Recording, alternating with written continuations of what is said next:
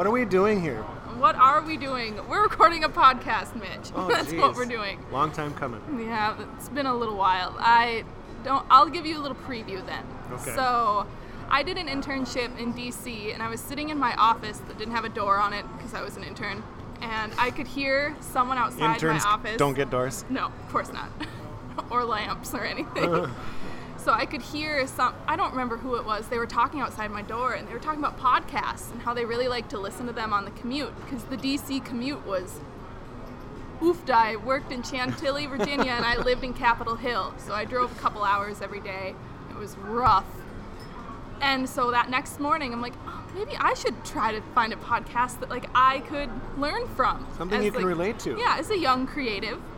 So I go into Spotify and I'm looking, and there's nothing. It's all, it's all user interface design or super specific on some form of design that I don't want to waste 40 minutes of my life listening about. I want to like learn little tidbits that could apply to all forms of the design world because I don't know where I'm going. So it would be nice to know. Chantilly. Yeah, Chantilly, Virginia was where I was going. it was not fun. The internship was fine, but the, the drive was not. But anyways, so then I, I was sitting at my desk and I got out my little notebook. I have it sitting right next to me and I There it is. doodled Pantones and pancakes. I just started thinking like, oh, that would be a really good podcast name. So if you were flipping through Spotify and you found Pantones and Pancakes, you'd be like, oh, that's the podcast I want to listen to. Yeah, because Pantones is so broad. Every designer along every platform uses them in some way. And, And- then you have brunch. What bitch doesn't love a good brunch? Yeah. Like nobody. Pancakes are delicious. they are. So that's where like the name came from. And then it all just I brought it into my creative director, Brian Fallon. I walked into his office. I'm like, I got this idea. He's like, Well tell me. So I told him and he just started going off about all these ideas that he could like he could even think of that could be topics. And I remember the first thing that came out of his mouth was he was like, "Well, what the fuck's a budget? Like, what's a budget?" And I'm like, I, "I don't know." And he's like, "Well, make a podcast about it." And I'm like, "Yeah, you're so right." Yeah, about a budget. And now it's um, Did you ask him what the budget for the podcast was? uh, differential tuition. so then after that, I I made the branding, and then it sat. It sat all over the first semester of school, and then I'm like, if I don't do this right now, I'm not gonna. Pancakes. Ooh, speaking of that, look at what just Listen showed Listen to the sound of the pancakes arriving. Ooh, Can you can you hear the butter melting? ASMR. Thank you. Brian Fallon. Yeah. He's like, hey, go ahead and do it. I'm not to do it for you. Yep. Go ahead and do it. And so I thought, well, who would be the perfect like 180 of me? Like Mitch would be a great co-star. Ah. Who's someone I like would wouldn't mind listening to for 40 minutes in my car. I'm like, that'd be Mitch. someone you can stand a lot, briefly Yeah. for short periods for of short time. periods of time. Yeah. Well, so yeah. I don't really think that I like to hear myself talk, and I don't like to just get up and extemporaneously talk about stuff. But when it's things that I'm interested in, like design and jokes, I can have a long conversation about that. The more we ignore the microphone and just talk, I think the, the, the better we're going to have, the better conversation we're going to have. But we should probably be somewhat prepared. I suppose you're going to have guests and like scripts and things. I mean the outline, I'm keeping it bare boned because I feel like the best conversations comes from those that aren't planned. And then the I mean there's a little bit of a topic and then the guests are just people that have inspired me, people that I wish I would have met earlier on in the game and things that I wish I would have learned just starting college. And I'm thankful that I did, but I can't imagine where I would be right now if I hadn't learned those things. So that's why I want to like help my fellow young creative. We're here at Red Stew Breakfast Bar in Bemidji, Minnesota. They've kindly allowed us to sit at their bar, jack into their power source, use their Wi Fi, and speak about design while eating their food. Every episode, I'll have a different person who's made an impact in my life as- a designer, as a guest, and it'll always be Mitch and I. With luck, I'll get to hang in there, or she might fire me for some other co host. And welcome to episode one. What's on the agenda for our first, very first podcast, Kaylee? Well, it's act like a duck. What the whole act like a duck means is something that I learned when I was at technical college. If you know anything about ducks, you know that their feathers have adapted to have water hit them and roll off. Ah, water off a duck's back. Yes. Gotcha. And that is the origin of my first design instructor, Paul Johnson, taught me about how to act like a duck as a designer and how your willingness to improve and learn how to improve through criticism from clients, from other designers, from your mom and dad, how you can use it or not, and how you can learn to improve from it. And sometimes it's just about staying afloat, right? A lot of the time, yeah. and, how, and how you have to be careful about not letting the criti- criticism ruin your creativity because that can be a really bad form of writer's block for a designer, especially when you're young and you're still learning. So today we're talking about criticism. Yes. What are some other things that ruin your creativity? Well, stress, of course. I think that's one of the biggest creativity killers.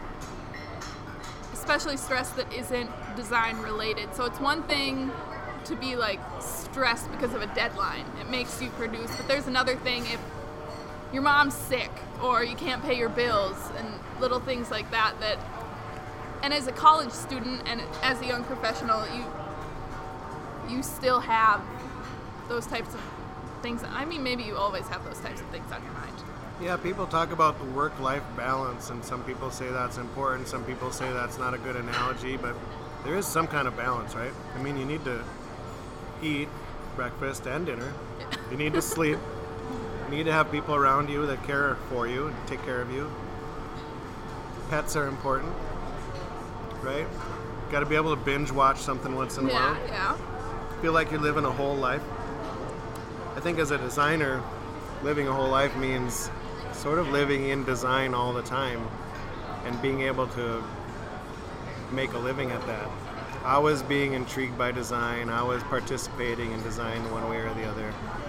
Whether it's designing how I'm going to snow blow up my driveway after the snowpocalypse last week, or figuring out what I'm going to put in the faculty art show coming up next uh, month, or designing curriculum for students, or working freelance designing logos. I think that as designers, we probably are sort of cursed in that we can't really just leave our work at home and just go home. Our work is always sort of with us, so we better enjoy what we're doing.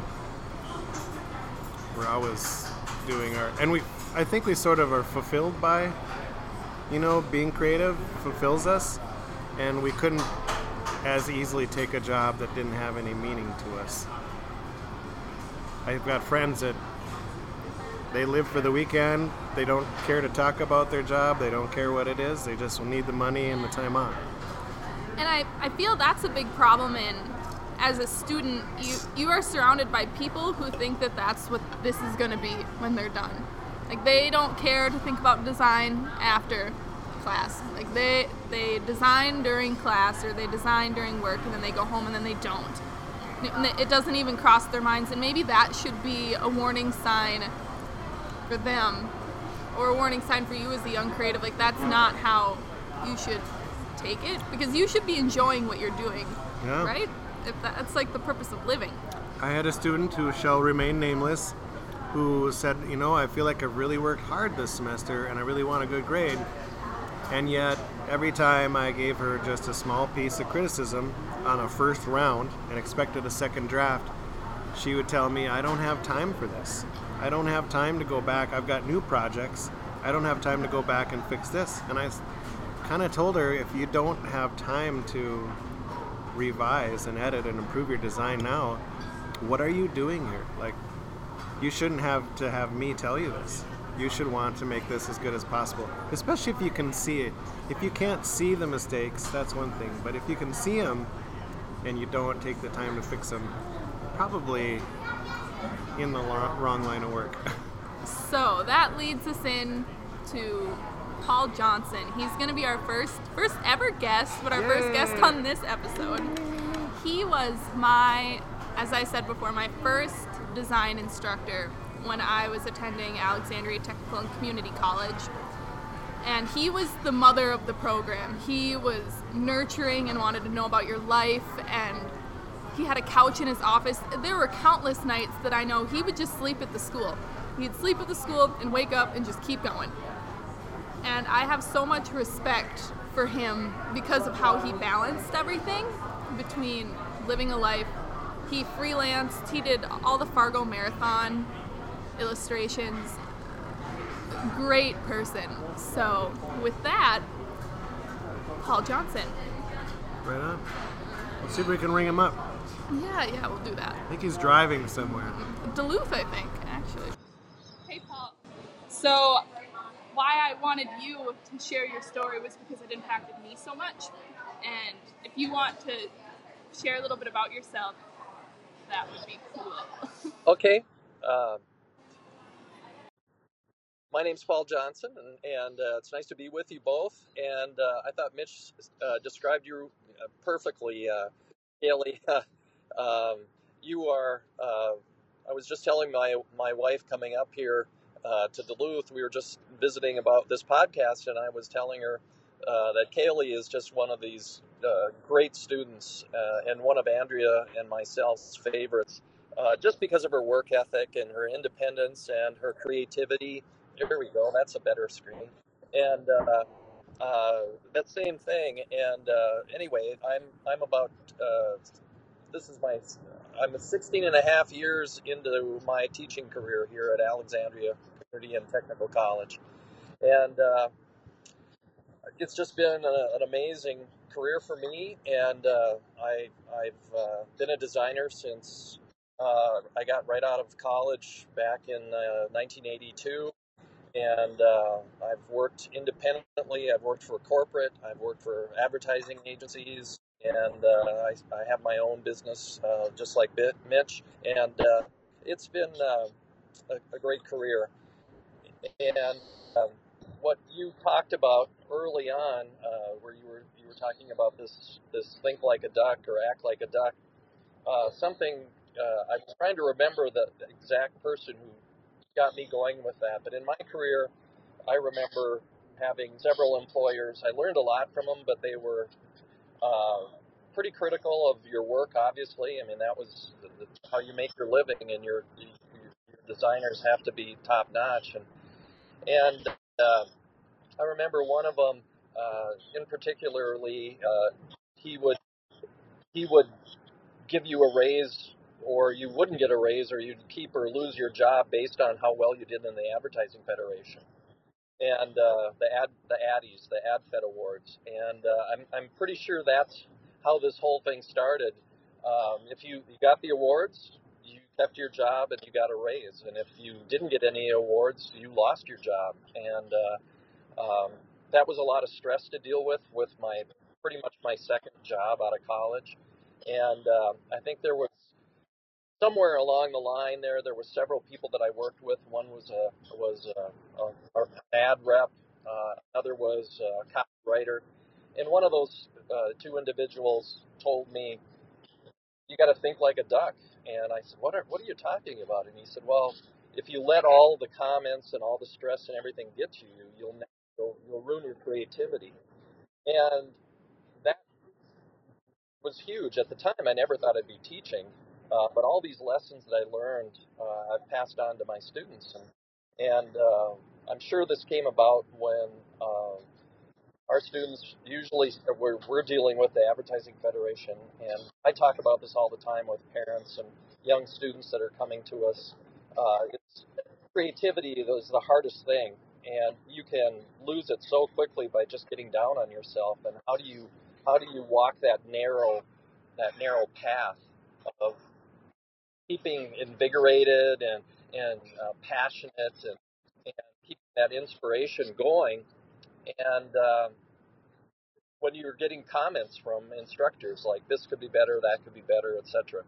And uh, so I related it back to this uh, employer that I had uh, was a, just your stereotypical advertising guru. I mean, he was he preached David Ogilvy. He was he insisted that I read that book from cover to cover many times, and and uh, I mean he was just your your your great great employer really um, for me to start out with, and I I just learned that you had to let all this stuff roll off your back and grow from it, and try not to take it personally, and it's it's one of the hardest things a, a designer has to do, even at my age of 58 let alone 18, 19, 20 year old students. Uh, it's a really tough thing to do. So, um, bit of layout here. So, with criticism, it's a lot different from getting it from your employer versus when you're in college.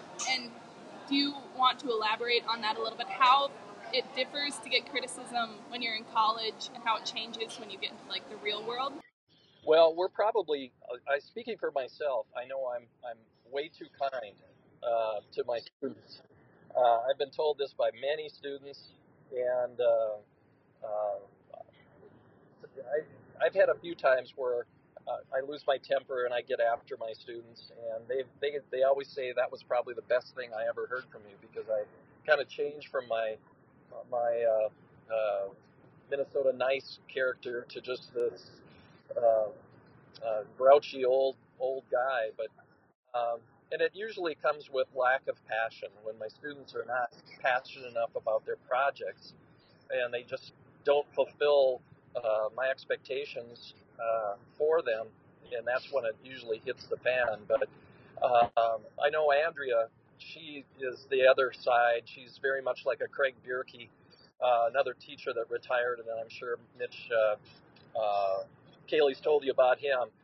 She kind of fills that void where you miss your deadline, it's a complete zero. And, and believe it or not, I'm I'm ready to adopt adapt that that that uh, that, that whole idea because it's so hard to uh, try to to be fair when you're letting old, uh, people get their project in, regardless of how good they are. So Has has that changed for you, Paul? Um, through by, through years of teaching, um, your approach and your experience has that changed?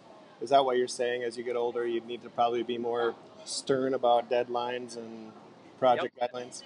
I really do, and I'm not doing any of my students any favors. Um, I've I've always when I like I said I, I I went to college to become a designer, and I was I wanted to become a, a illustrator, creative director. That was that was my goal. I never thought teaching would fall into my uh, my lap, and it did. And I told myself I want to be the teacher I never had at the college that I went to, and uh, which was not Bemidji State, by the way, or, or Alexandria.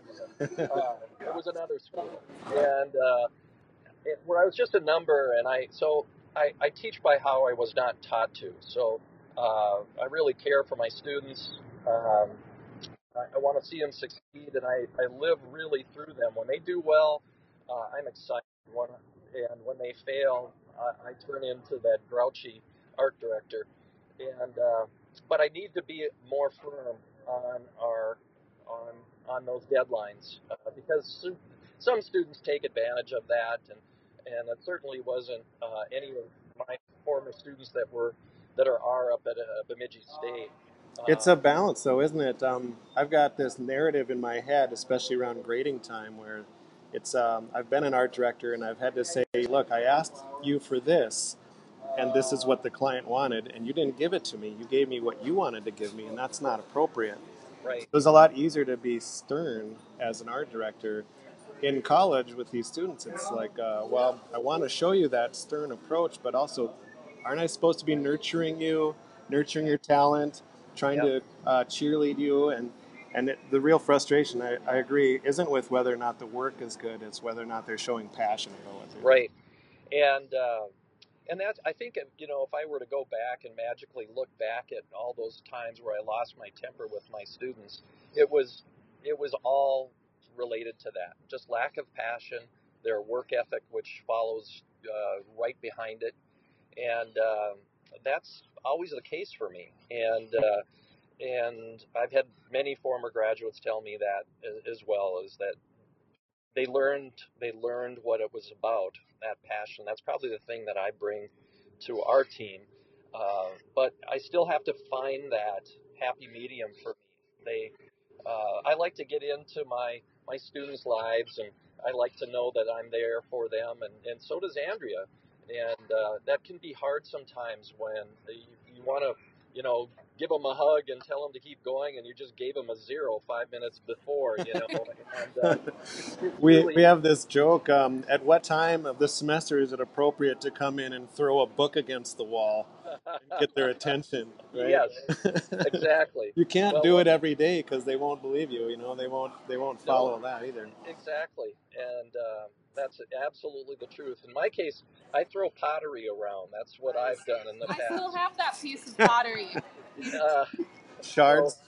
Uh, yeah, you know, I used and I still I have a great love for ceramics and and uh, and, and and would love to have my own studio someday. But uh, when I was in college, I made a lot of pieces and I learned a lot uh, in ceramics about this incredible process that goes from the very beginning concept to the very end. And there's so many things that can go wrong along the way. And I've always uh, said I've used that analysis in, in design illustration is you can one typo can ruin a, a wonderful ad of weeks and weeks of preparation it, it, the devil's in the details. That's the thing that I preach all the time. And and so one day I remember, uh, and I've done this every year. I've run out of pottery, so uh, I actually have to to go out and buy some cheap pottery and pretend like it's mine, so I can throw it against the the wall. But I threw some ceramic pieces, and I walked in, and they all knew it was something I'd thrown, and and they were all kind of oohing and awing. And here I just I threw it, and it exploded into a million pieces, and it got their attention really fast. And I gave them I gave them each a shard of uh, that, and I told them to write their date on it and, and where it was, and to remember to put it on their, uh, you know, on their art table or whatever. So Well, the that's one of. story about that was about it was a pancake batter mixer. Oh yeah, that's exactly. It was a pancake batter. This is perfect Ironic. for this. Oh my goodness, it is. it It was, is. And it was one of my favorite pieces, but I threw it way too heavy, and uh, it cracked on the bottom. So you know, I brought it in and I said, "What about this? What do you guys think?" And they said, "Well, it's kind of interesting. We like it." Blah blah blah. And, and I said, "But it's worthless. Look at this. It doesn't hold water." And I showed everybody the bottom of it. And I said, "So basically, it's worthless." And then I threw it on the floor.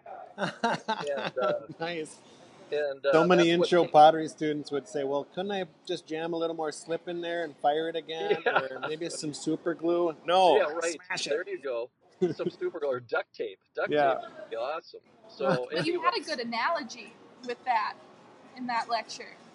Yeah, well, and that was perfect. And so that's kind of cool that maybe that connected with your pancakes and pantones, which I loved right away. What's the analogy that you remember, Um, Kaylee? if it doesn't, if your design doesn't hold any water, it's worthless. So if it doesn't fix the, pro- it can be as pretty as you want, and it can look as good. But if it doesn't fix the problem, it, it's a worthless. Yeah. worthless. well, there's lots of there's lots of those uh, in there. You know, the typo, and if it doesn't fit the bill, uh, you know, so much of the things uh, in a lot of the uh, oh contests and whatnot is eye candy, and and but does it really solve the process or solve the the problem? And of course, college students probably can't do that as much because you know they're they're made up most of the time they're made up projects etc to get them uh, related to it but they have to know that they have to solve the problem and it's it's not just eye candy it's not just their portfolio um, that they they really have to make compelling imagery and to get people to stop and look and pay attention and so forth so, Paul, it sounds like um, you spent some time in the fine art studio as well in college. Is that true? Were you? I I did. I was going to be a minister, and so I was going to, I was just going to get my uh, uh, uh, bachelor's and uh, and go from there. And I never really thought about teaching, but it's funny how your career paths change. You just have to take one day at a time. And uh, so I preach that all the time, also to my students. They don't. They always wonder what, where am I going to get my job? And I'm going, who knows what you're going to be doing? Uh, I had never guessed I would have been a college instructor when I got out of. Did you participate in any fine art critiques back in the college? Because that's Oh, a, a different kind of conversation, isn't it? Um, absolutely, that and in that brutal. conversation, you could um, well, and hopefully they were brutal. If they were too nice, it didn't really lead to anything. But it was a different conversation. It was usually like the artist got a chance to say what their intention was, you know, and what medium they were working in and what what they thought their outcome was going to be or could be, and then people could tell you, well, did you hit that outcome? Did you actually achieve, or what did you did something new happen that leads you in a new direction? Yep. And uh, I did, and they were they were really tough. If you went to one and you weren't prepared, you knew you were going to just get annihilated. And uh, um, I wish we had more time as a two-year uh, community college. Uh, we don't have a lot of time for it, but I we do do excuse me we do a fair amount of of critiques. But again, uh, you always try to put a positive uh, to keep that it's that narrow path, you know, keeping students invigorated, but also give them some really good feedback, like this could be improved, that could be improved. We like to say a warm statement and a cool statement, and and yes, you can think and of both. Then you're actually helping that person out a little bit. yeah, and uh, it's tough because uh, they always ask me, well, what were yours like? And I just said they were brutal. Uh, we had students leaving in tears many times, and uh, some of them didn't come back. And and uh, I guess that's oh boy, it's a tough one because again, it's that creative, keeping that creative juice going and not getting down on yourself to think like a duck. You mentioned earlier about that, uh, you know, how to deal with criticism and, and fear a little bit about, you know, and in in the fine art world, it was you posed your own problem. You weren't solving a client's problem, and uh, Right, and so it was really personal. And if people were tearing your work down, it felt like they were tearing you down. Uh, and so you had to keep the focus on the work and not on the person, which was really hard to do, especially if, if. I developed the problem myself and then tried to solve it. I might already have some feelings about how I may have, have not succeeded in, in that. But it's very personal. There's a book I read in college called Art and Fear. I can't remember the name of the author right now but it talked about that being a studio practicing artist as well as a teacher, an educator, and uh, and a designer, and how your own fears and sensibilities about yourself, your skill level, play into that. Uh, how you receive cri- criticism.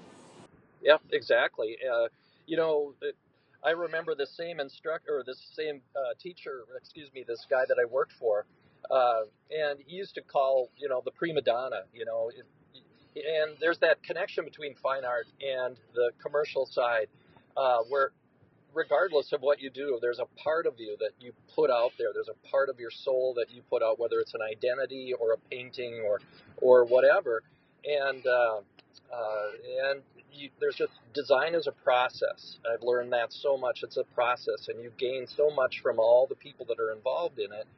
And uh, uh, to to know that you can't take things personally, that it's all about the client, to give them a, a functional working whatever, website, identity, whatever, and to not get so attached to it that you become that prima donna and you make comments that are that are really not helpful to anybody. And again, it's it's getting students to know the difference and to put their passion toward it, but also not to take uh, to keep forging ahead. I had a I had a I had a teacher in college who always said, "Let's forge ahead," and I have always liked that. Forge ahead, you know, try to put the the, the things that were negative or whatever, put that behind you, grow from it, and then forge ahead and try to do better. One of the things I've enjoyed about uh, working in design for so long now is um, I can reserve my personal statement art for myself, and, and I can focus on. I don't have to think of a problem because people come to me with problems every day, and certain designers, I think, as a personality, like to identify and solve the problem. If you don't like to identify and solve the problem, you might not be cut out for being, you know, a lifetime as a designer, as a commercial artist. Yep, absolutely, great, absolutely. How are we doing, Kaylee? We are doing really well. We're at 22. So what I'm thinking is we we wrap this up with some final words with you, Paul, about your advice to designers who are young. Maybe they're right out of college or maybe they're still in college that that are dealing with criticism, how it's harming their creativity. How can they combat this? Uh, okay, yeah. Uh, you know, one thing it, it is that if I had something to say to young designers is keep your passion but also know you have to work hard. Uh, I, I did this many times. I, I had to work on my typography. I had a love. I, I really wanted to be a designer. I think it's a great honor to to uh, to be a designer. Um, I always thought it'll be cool for my kids to say my dad was an artist. You know, he was a he was a creative. He was a graphic designer, illustrator, uh, and not you know he, he you know did some other other job. That his whole career was being an artist, and uh, but I had to work hard at it. It, it. It's not just something you get criticism for and then move on, uh, move on to to something uh, and pretend like it's going to be there. You, you have to work at it. You, if somebody says, "Well, your your line work needs to be better," you don't just forget about it. You go home that night and you work on your line work. Or if your typography needs to be better, you buy books and you learn more. You you you, look up Herb Lubalin and you study what he did with letter forms and things like that. So uh, just to take the criticism, uh, think like a duck, and then work hard on those elements, uh, starting right away before your next critique. Just improve, get better and better, and take it completely seriously. So. Well, that was good, Paul. Thank you so much. Yeah, very nice talking with you, Paul. Yeah, I, I really appreciate this uh, opportunity, and we love the connection we have with BSU and hopefully we can continue to work together and send you more Kayleys and, and Carleys and there's only there's only one Kaylee. yeah. yeah. But uh, yeah, send us more students like them though, for sure. Okay, we'll do. well, have a safe trip, Paul. Thank you. Happy thanks. Happy New Year, and thanks again. Nice visiting with you both. Bye bye. so we will start right here with Andrea White. So, a little bit about yourself. Tell us who you are. Who am I? Well, um, I'm a 32 year old design instructor out of Alexandria, Minnesota. Um, kind of got my start at the same school I'm teaching at now, so have kind of gone the rounds of anything from working in sign shops to um, was a creative director, a web designer, and now back to teaching, which actually all of those skills are pretty handy when you're teaching all of those skills. So. Very cool. I'm Mitch Blessing, by the way. Nice to meet you, Andrea. Yes, I've heard the name. So. Likewise. Uh, yeah, I had a design company here in Bemidji and learned web design, and I was a creative director for about nine years before I came to BSU, and this is my third year teaching at BSU. Okay. It's an interesting path that takes us. It is. Yeah. oh, and just a forewarning: not every guest will be a teacher. I just felt that these two sure. were probably the best first guests on the first episode of of Pantones and Pancakes. I felt like it was Pantones just a good. Pancakes. It was a given. And since they were the first to ever like impact me heavily as a designer, I felt that it was probably it was just a a no brainer. Let's be honest. It's so you can make all the mistakes on this first episode. We made plenty with Paul, and now we are hopefully learning so we talk a lot with Paul about like dealing with criticism in college and how students need to combat it and learn how to grow from it and be willing to take the criticism and apply it to their work and stuff like that in that nature. So maybe a good way to start is to tell the story of how the first oh, time i'm i'm really sorry. You have a kid? my baby just started crying can we hold for one oh, second? Yeah, oh, take yeah, your it's time. fine. It's good. Take your time. the chair, like, She's out. She set it up nicely though. She, she knew she like a cute film. little background. I should be yeah. like video recording this. One. Between two ferns. Have you seen those? Uh, between Zach two fer- Galf- dogs. Zach Galifianakis. He just yes. does interviews with guys between with people between two ferns. Have you seen the Will Ferrell one? Mm-hmm. That one is Mm-hmm. I'll put a link in the description. I think there was a um, Charlize Theron one though that was amazing because she's funny. She did it. You know, right when you said between two ferns, I automatically thought um, the the dog movie where the red fern grows. Oh yeah. Dog book. That's the first thing. I'm like, why are you talking about yeah, that? Yeah, it's not the time. I mean, hey. probably this interview with me. Special guest star. Right. Hi. Yeah. This is this is my alternate life. Hi, cutie. Teaching. I mean, still teaching, just in a different capacity. So My alternate's 11 years old now. She knows Yeah. everything. right, Yeah. I remember when she was that small. So, oh, I don't even remember where we were.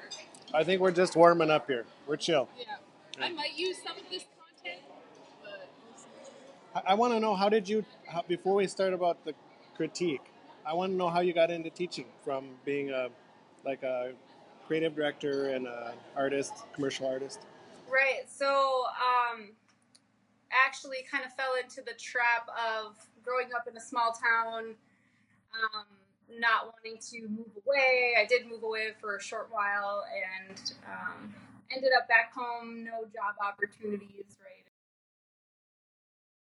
And um, was welcomed to do some adjuncting and really fell in love with it. And Yeah. thought, oh, maybe I should teach. And they were like, well, we are going to retire at some point here. And I was like, well, that's a good point. Um, and so I went back to school and um, kind of just pursued other things until teaching became an opportunity. I, I had felt like I didn't really want to teach just anywhere. I really wanted to teach at the tech school that I do teach at, which I went to.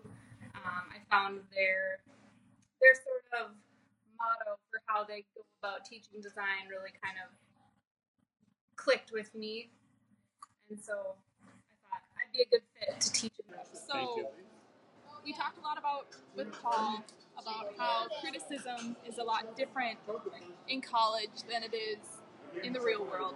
And do you want to like elaborate a little bit on that, like how it differs from you getting criticism from your teacher as a student versus like your creative director comes into your office and goes, I I want to see this and this.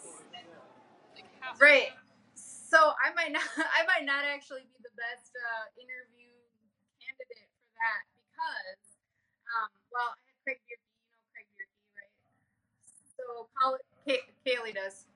Um, and uh, so he's super critical, right? and tells you like this is garbage, start over.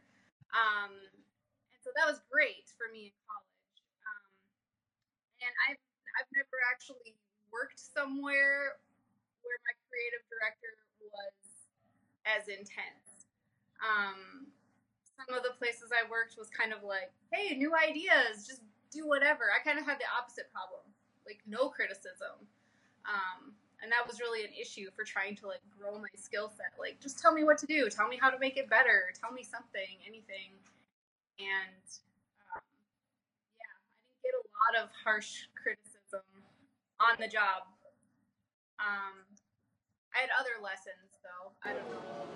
I think that's actually very difficult. Not getting any feedback is almost more difficult than how to deal with a lot of negative feedback. What did you do? What was your solution if you didn't have any direction? Um, well, one of my positions, I kind of just decided this isn't the right fit for me. Uh, kind of thought like I'm doing all that I can, and I felt like my creative director wasn't really hadn't really earned her stripes as a creative director. Like it was a family-owned company, and I thought, you know, she's just kind of lackadaisical in how she goes about this, and there were days where I was like trying to find things to do, and I thought like I, I just don't really like that. I need I need to be driven to work hard, and um, and so that's at that point that I had moved back home. Um, I when I was a creative director before I had stepped into that role, um, my superior at that point she was a very um, energetic and passionate sort of individual, and so she was more of a kind of a co co dreamer, co conspirator, and that was really um, exciting for me and helped me to grow. But I was still kind of on my own in the the creative kind of bringing it to fruition, and she really trusted my judgment. So, um, yeah, I guess with her, probably. I mean, I remember telling her things. It was more deadlines and um, huge job load for me. That was a, an issue at that position, and um, I'd have projects on my desk, and I, I just thought um, sometimes I would tell her, just tell me which tell me which is more important. Tell me which one I have to just let go. Like done is better than perfect, and I need you to tell me that this one is done. Otherwise, like I won't have time to complete both projects, it's not going to happen. Yeah. I remember that. I remember that. Um, that's different, isn't it? Um, so you did graphic design in college as well, and then you went on to a professional, maybe short, but a professional career as a designer. How were those projects and deadlines different in the college environment versus in the professional environment? Sure. So I think in college you always kind of have that um, the client isn't real sort of scenario, and so you just you're you're kind of allowed to dream a little bit bigger or um, not have to think about you don't have to think about you know is this actually going to be able to be made? Um, those kind of things. And even when when your instructors try right? As an instructor i try to give my students a little glimpse of that but it, it's just not real. Um, when you're when you're out in the workforce it's like yeah everything counts right? How many inks how many everything's and um, it's definitely I don't know. It just keeps projects just keep coming, right? There's no mid semester break. There's no um, actually that's a, one of the bigger things too is there's no actual like you have a project that starts and ends and then you start another project and then that one starts and ends it's like you're working on 10 projects simultaneously and before any of those have ended you've started new ones and it was really hard to kind of celebrate the successes because there were already new projects, Yeah, problems to be solved. exactly. You're going to put in your 40 hours, and uh, there'll be projects. As long as you're there, there'll always be eight projects open. Right, Yeah. right. Yeah, we were talking about some of our other BSU students who like design in the sense that they like to come in for class, design for an hour and a half, and then go home. And uh, one project at a time. And we're wondering if some of those are the people that are really going to go and make it, you know, or if they Right. find something else to do. Right. So I have students who, um, same thing, right? They just are like, oh, I'm feeling a little bit burnt out, or you know, and I'm going, well, you've only been designing for six hours this week, like what you're going to be doing all the time, and then, I mean, problem solve. Like you have to be able to work through, um, even when you're not feeling inspired, you have to, do work. Count on some of your design sensibilities to just kind of carry through the uninspired moments you know, not everything is going to be the Sistine Chapel, right? like some things are going to be not your best work, but they need to get done. Well, Kaylee and I were talking about it. It's almost uh, for designers who really are, who do it for their whole lives. It's almost a curse that you can't really go take a job at the postal service or the library. You you have to derive your self worth from being a designer, which means you're doing it all the time, whether or not you're getting paid. And so Right.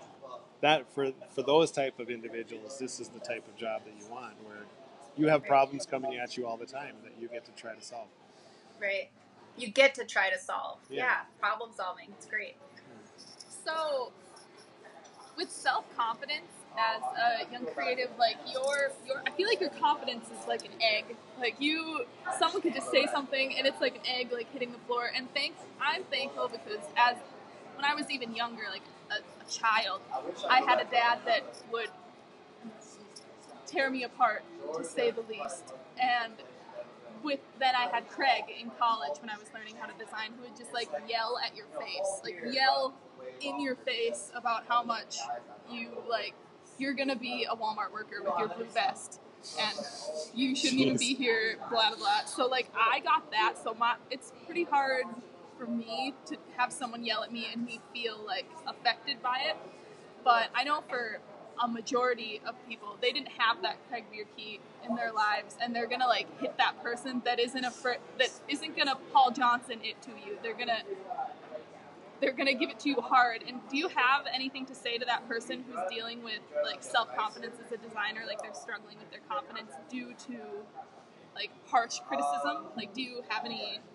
Well, so I think there's a couple of reasons why a student might be struggling with self confidence, right? So some of it might be harsh criticism, some of it's criticism at all, right? So students kind of have this um, you go through high school, elementary grades, whatever. Anytime you're creative, right? Like that art is for you, it's for yourself. And you make it, and your, your mom's proud, she puts it on the fridge, or your teacher says, "Oh, good job," right? And and you don't get a lot of feedback. You don't get a lot of that. You might get told, "Oh, like you really love to draw. You're good at it. You're good at that." And then you get to college and someone tells you maybe you're not the best at that, or maybe you have some growing to do. And they might do that in a friendly way, and they might do that in kind of not a friendly way. And students take it so personally because their art is them, is what they feel like. And one of the first things that I try to share with students is that, well, especially in design, right? Like your design is not you. Your design is a problem being solved for a client. And so if you're getting feedback where it's not working, then you're not solving the problem in a way that they need it solved. And so it's just like, okay, I'll start over. I need like my job is to solve the problem, right? Not just to make what I want to make. And and that's probably the number one thing is understanding maybe the difference between design and creativity or art um, as a He knows. sort of. This kid gets it. yeah. On that note, knowing that your design is just like something that's solving a problem and it's not you, how do you know when to like fight for that design and like push push it for when someone gives you criticism or they're like, ah, I really like to see that in blue. You know, that type of criticism. and how how is a young designer who barely has their stripes yet, but you and you know that this design is not you don't want it to be blue not just because you don't like it but because it doesn't solve the problem how do you like uh, what's that word like address Educate. that yeah Right. So I think um, I think as a as a young creative, I think before before even the education and the the arguing for your work begins, you need to be well versed in how to communicate your ideas because if like you said kaylee you kind of alluded to that it's not because i don't like blue. Right. Here's why blue isn't going to work. And you need to be able to say that competently and confidently in a way that they understand you to be the professional and take you for your word. And i think all you can do is really like give it your best self right? Here is why i made all of the decisions i made. Here's why i thought about blue and why i thought blue wouldn't work and why i chose this and if they say but i want it blue then you say all right i will make it the best blue whatever you've Yeah. ever seen. Exactly. Yeah, I think I like tell my students. turd I tell my students this too. It doesn't matter what answer you give me. You just need to be able to explain your answer. It's like math, showing your work. Like you just need to be able to tell me why you chose blue and what you think it does to solve the problem. And I may or may not like it, but you've done your work. You're prepared. And how you present it sometimes, you know, um, I'll put the, your blue up against my red, and we will look at them together, and we'll talk about the problem. So, so for a young creative, I think having the confidence might not always be there, but being prepared to speak about your own decisions can always be there. And then the more you're prepared and the more you have these conversations, the more confidence you'll have about. the more confidence you'll have. And also, I think for me, a lot of it was sort of the fake it till you make it. You know, like coming across, like sounding prepared, right? Being as prepared as you can be, and then faking it, even if you're not 100% confident. And then, like you said, the more over time that you do that, the more your confidence is genuine, right? Like you really do have these opinions and they do matter and mean what you say. And uh, I, I feel like for me, I mean, like as a creative director, that was totally an on the job learning situation for me. I mean, there were, it was like, hey, I've never, you know, sent a magazine to print before, but let's figure it out, you know? But I didn't go into it like, well, I've never done this before and go all timid and, you know, be a pushover like my boss. It was like, this is what the cover of a magazine should be like. Here's why I believe that, you know, yes, we're going to have to deal with these kind of ink situations or whatever it was and you just figure it out and solve the problem and gather all of your resources that you can um, and then by the end of you know the time i was there it's like oh your third magazine is no problem because you solved all those problems the first time around Yeah. Can you? Um, it made me think of one more question. Uh, can you talk about um, that transition from being the young artist who is getting critiqued in school and in professional work to being in a position of responsibility for the quality of work possibly having a couple people working with you or for you and delivering critique and then moving into teaching and delivering critique. Right. So I think for me, that was a really hard transition because um, as a creative, I had received, um, just speaking of my last position prior to teaching, um, I had started out there as a web designer and I had received a lot of praise for my work. And so it was, you know, you're doing a good job. We'll give you more work. We're, you're doing an even better job. We'll keep giving you work. And, you know, hey, why don't you take some of the workload off of the print designers and do some of that work. And I'm like, hey, whatever you need me to do, right? You're paying me to be creative and you're paying me to design things and I will design them, like whatever they are.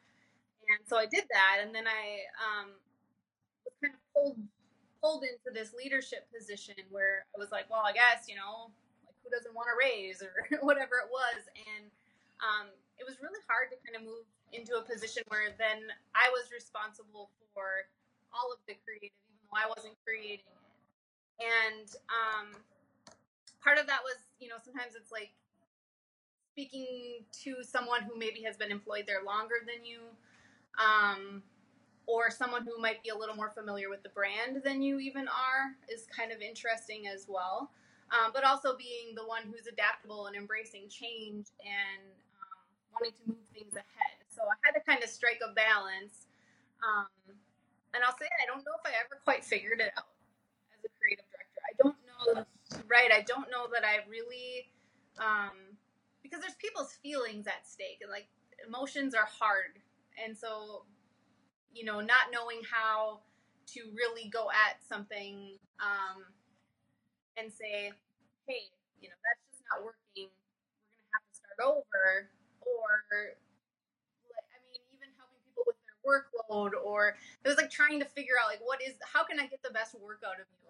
And I spent a lot of time trying to figure out like what was preventing the highest quality of work. Was it like lack of education or was it um, time management or um, like non-familiarity with some of the software or what was it? Like can i help you solve that problem right? So i'm solving a whole different problem. It isn't even related to design. It's just like people working and um, and that was real. I think that was really drained me, and then also because I was a working manager, so I wasn't like just directing. I was also having to make a lot of things, and like that was was exhausting to say the least. Teaching teaching has been a little bit different, um, and I think from from that perspective, I think I've told students before, you know, I just don't want you to become somebody's headache. like I want you to be someone who is a good teammate and someone who takes critique well, um, and someone who learns how to communicate their ideas so that you can be the best designer you can be on a part of whatever team you're on. And so, um, so a lot of my critique for students is like how to get that out of them. I think it's easier as a teacher students are still emotional, but it's expected. You're like, I need I need you to get over these emotions now so you don't bring them to the workplace. Yeah, yeah, it's true. In the workplace, I was really uncomfortable with uh, telling other people what to do. I'm not. That's not really my personality. And so when I struggled, I think the thing that got me to where I needed to be was seeing myself as the champion of good design and taking our personalities out of the equation, just saying, these are what right. we need these are the things we need to do to make sure this design is as good as possible and if none of you are seeing this typo how come i'm the only one seeing it i think you could agree once you see it this needs to be fixed so it's not right. about i don't like you it's about you know whoever maybe sometimes the, the loudest or pickiest person in the room maybe is supposed to be that project manager to a point right. right. i think another thing that young creatives don't really realize is coming towards them is if you are good and are a good designer and you're responsible, you will be in charge at some point. You will be in charge of other people, and you have you know, to you have to accept true. that. I think that's true wherever you, whether you're creative or not, right? Like if you if you show competence and initiative, like you will rise through the wherever you are. You'll find yourself there, and you either have to accept it or go find something else. But you'll always move up and be expected to move up. Right, and I think I mean, as a as a creative challenged in the role of having to manage and lead others, um, I wouldn't. I mean, I would say it was hard for me to get used to, but it was a good growing experience, and I think a lot of those things are uncomfortable, but being uncomfortable, like in that discomfort, that's where you have the opportunity to grow, right? Yeah, You and when you have to explain your when you have to explain your ideas or your decisions or your feelings about something, helps clarify what your feelings are. I mean, Right. I I learn a lot when I am forced to explain it to somebody else. Right. A hundred percent. I love the, the special guest today. That's pretty cute. I'm watching this. I want to hold Little your Katie. bald spot? Yeah, I remember that. Yeah, Mitch can do all like the baby holding and toddling on the show. I'm, I'm less about it. Babies scare me. I like look at that baby and I'm like, "Ooh." Yeah, I remember, Kaylee, when you were in school and I was pregnant, I think she thought it was contagious. She was like, "Stay away from me. I remember the first time you showed up with your baby. It was just sitting on the floor and you were like doing something on the other side of the room and everybody was like around it. So the first thing I thought was it's like a puppy or it's something because I didn't see her right away. And then I saw that it was a baby on the floor and I'm like, nope. And I like turn, turn around and I hot walked out of there. Our baby was born when my wife and I were still in grad school, and I remember my major professor seeing the baby, and everybody was like, "Oh, how cute!" And my major professor was just like, "Well, you're done with this program." Right. Clarify. I think he finished. I he finished. I finished the program. I see babies like yours now, and I instantly just start to kind of bounce. It's just built Yeah. in. Right. Yeah, I suppose it's probably time. Do you have any like last remarks for that young creative that might be listening to this that doesn't that they're just learning, you know, like they're just little babies. Do you have any like words of wisdom for them? I feel like design is it's definitely a learned skill. And I think that students a lot of times or young creatives, um, whether they're actually formally being taught, right? We should always be students, lifetime students, learners. Um, but like it is a learned skill. You don't just you don't just wake up a good designer one day or a great designer. Like you constantly seek out great design inspiration and pick it apart and figure out what's working and what isn't working and why.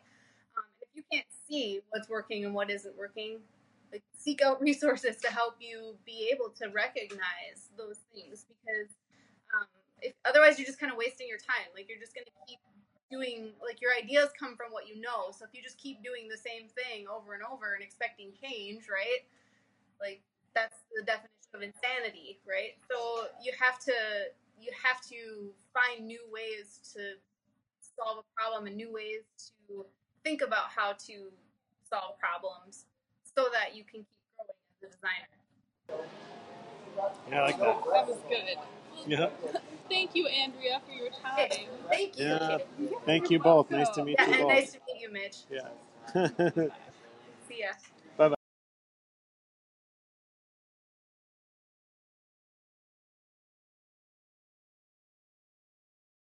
All right, looks like it's working. That pancake was delicious. That conversation with Paul and Andrea was really fun. I think I'm going to order a beer chaser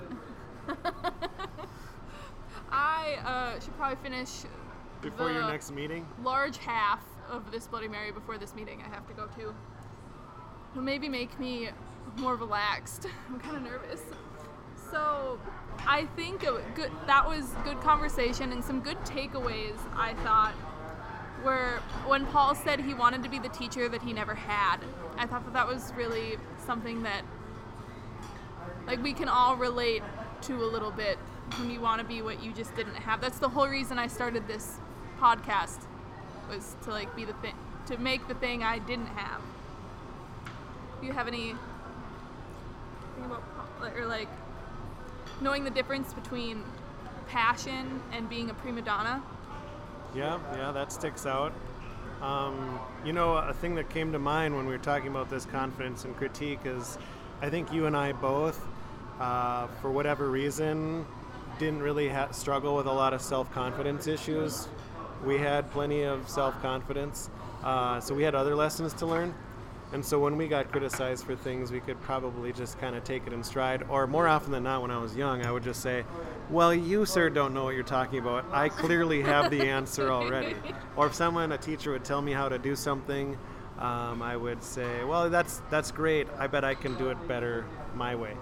And so those lessons that I had to learn were about, you know, when people who've done this before give you advice, take it. At least at least try it out.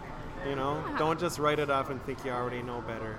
Um, and that works whether or not you have a high level of self confidence. That was my takeaway from both of them. I think they're both clearly are good teachers. They're passionate about teaching, and they're designers in their own right too.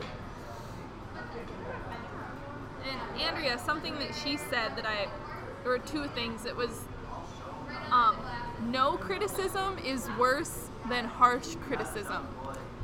And sometimes I, I can think to times when I've had clients tell me to change something for the 11,000th time, and that frustration is, now that I think about it, is probably better than having them not tell me to change anything Yeah. and then it wouldn't be solving the problem to begin with. And then the other thing was that you're like a lifetime student as a designer because technologies and design is an ever changing, evolving thing. You never quit learning, and if you quit learning, then that's when you like quit growing as a as a designer, and that can apply to just about anything in any field or industry. And designer at any age, from the young designer to the career person to the retiring educator. That applies to all of them. Well, I sure hope that if you're riding that train from, what is it, DC to driving my Dodge Caliber from Capitol Hill, DC to Chantilly, Virginia. I sure hope that uh, if you're out there and you find Pantones and pancakes, that you you at least got a little something out of this conversation and at least got you from point A to point B. Yeah, that would, and will help you get from point A to point B in your career, like not just in your commute. I like what you did there. yeah, yeah, I pulled that together. I'm also thankful to uh, Bemidji State University and the tuition differential that's allowing this whole thing to, st- to start up and go. Shout out to Drew. Yeah, thank you, Got our Drew. Graham. Oh yeah. All right. And anyway, we'll wrap this up. Happy editing. Yeah, bye bye.